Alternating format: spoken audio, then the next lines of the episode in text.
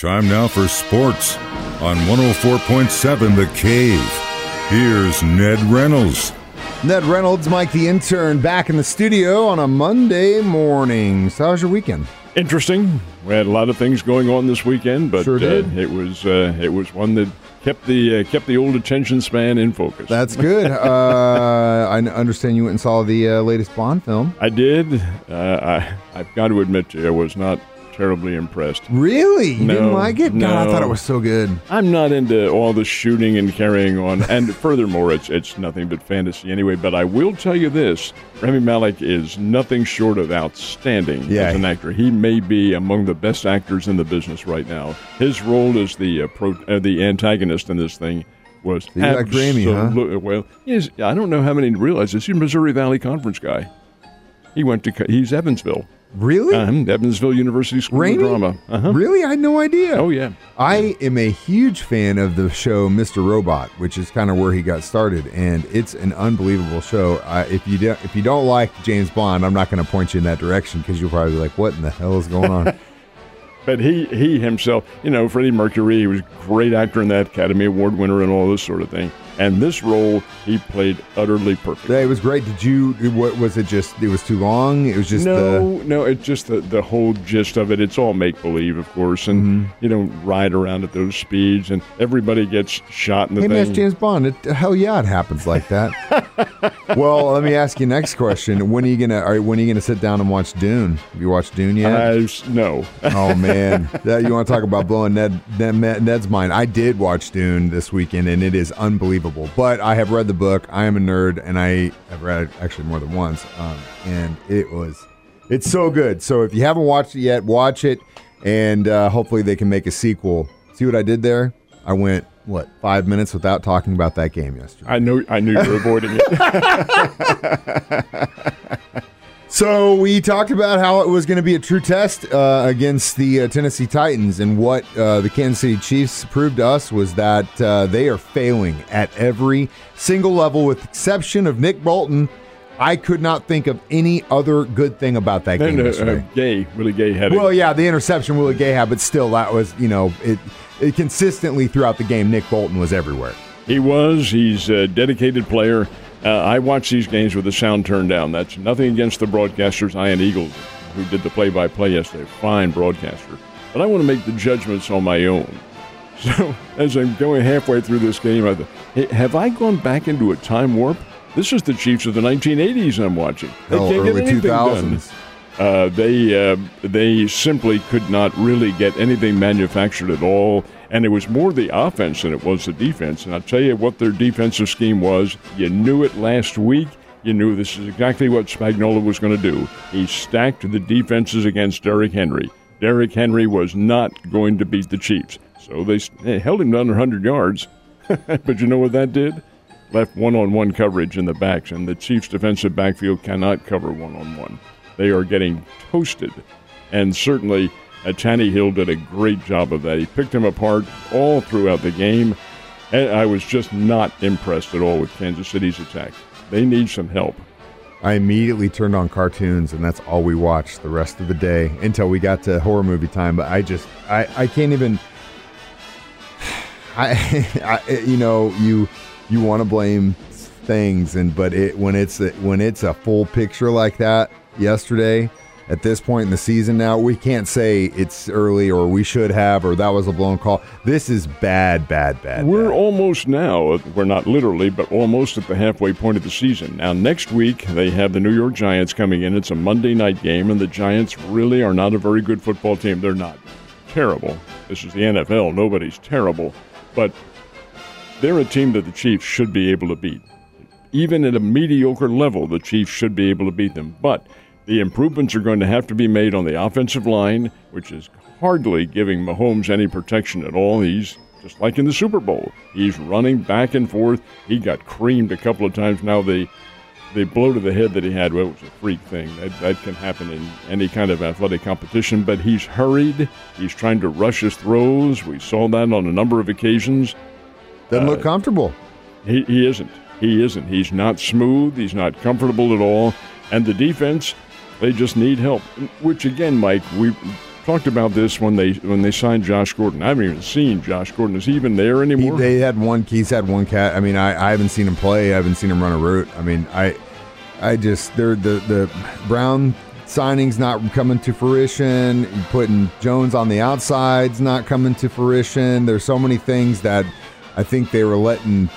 I I don't. It's like they came. It's like they're ACDC and they make really good records. They got a formula. They come back trying to sound like Journey. It's Big like, what are you doing? Orlando, they followed him on isolation, trying to block. He's getting beaten by everybody. And certainly yesterday, the defensive end who was coming in, who he was supposed to block, was going right around him.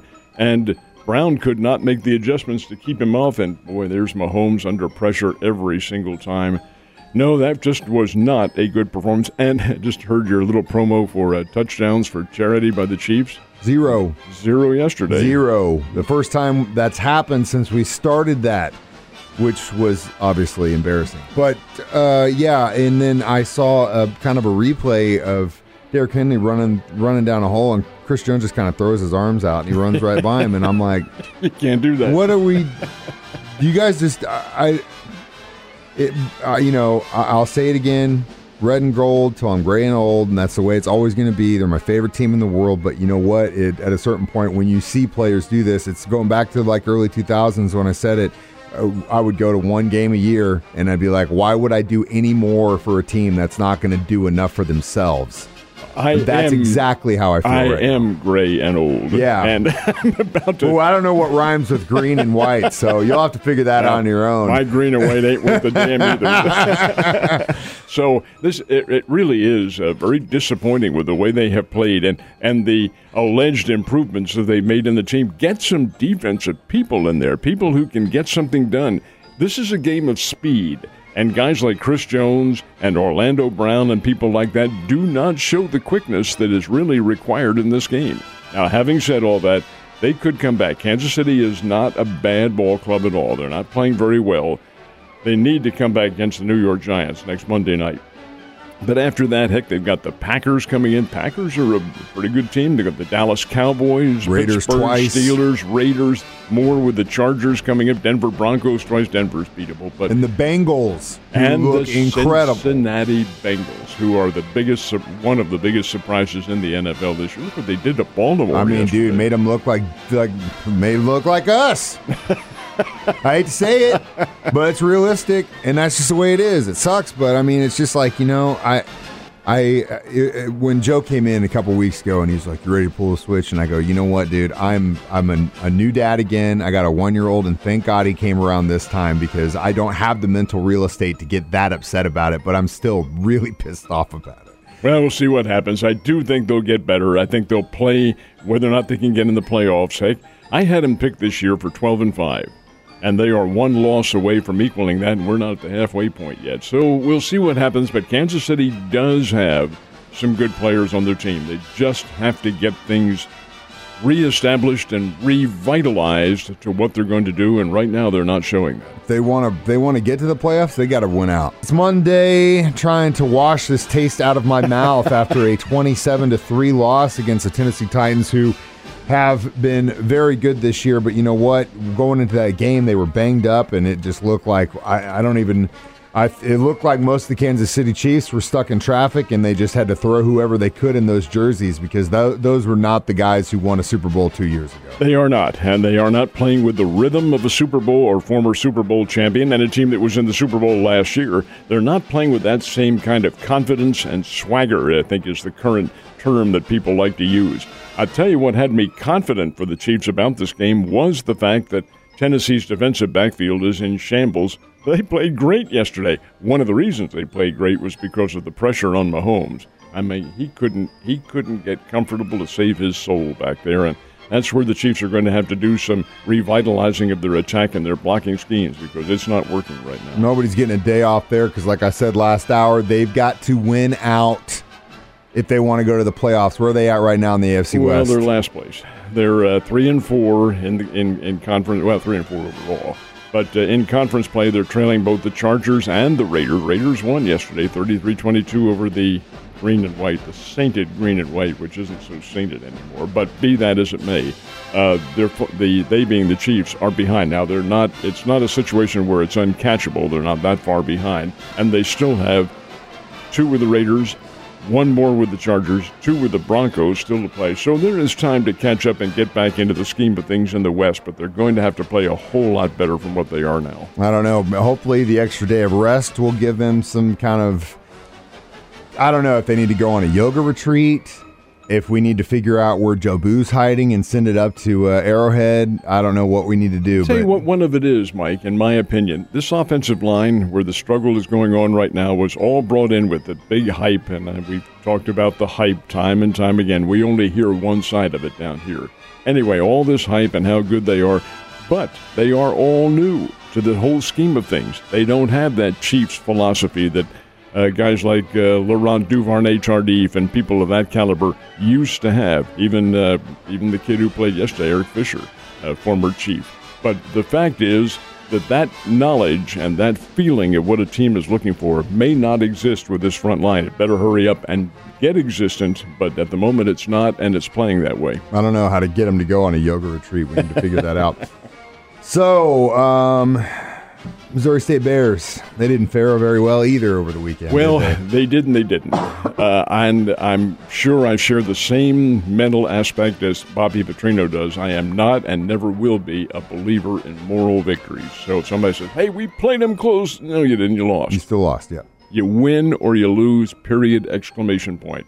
Now, the Bears had a chance to win this game. They were up 20 to 13 in the fourth period and let it get away. Let it get away for, in my opinion, one reason. Not that they aren't any good, but North Dakota State knew what it took to win a game. They've been there. They're the eight-time national champions. They were undefeated this year, number three, and still are. Scored two touchdowns in the fourth period and shut down the Bears' attack. The Bears were dicing them, slicing and dicing them through the air. My goodness sake, Jason Shelley had a big game early on, but down the stretch when it counted, they could not come through, and that's the difference between knowing how to win and parlaying it onto the field. That's what North Dakota State did. They're not any better than the Bears. Bears have a good football team, but they have to adjust their mental capabilities. They think they will. Uh, 27 to 20 was the final score. North Dakota State won it. So that does hurt the Bears a little bit in the playoff perspective. Now, keep in mind, in the FCS or Division One AA playoffs, there are 24 teams, and certainly the Bears are among the top 24. But they do have to qualify. Play North Dakota down here this Saturday. North Dakota's no slouch. That's the team that knocked the Bears out of the playoffs last spring.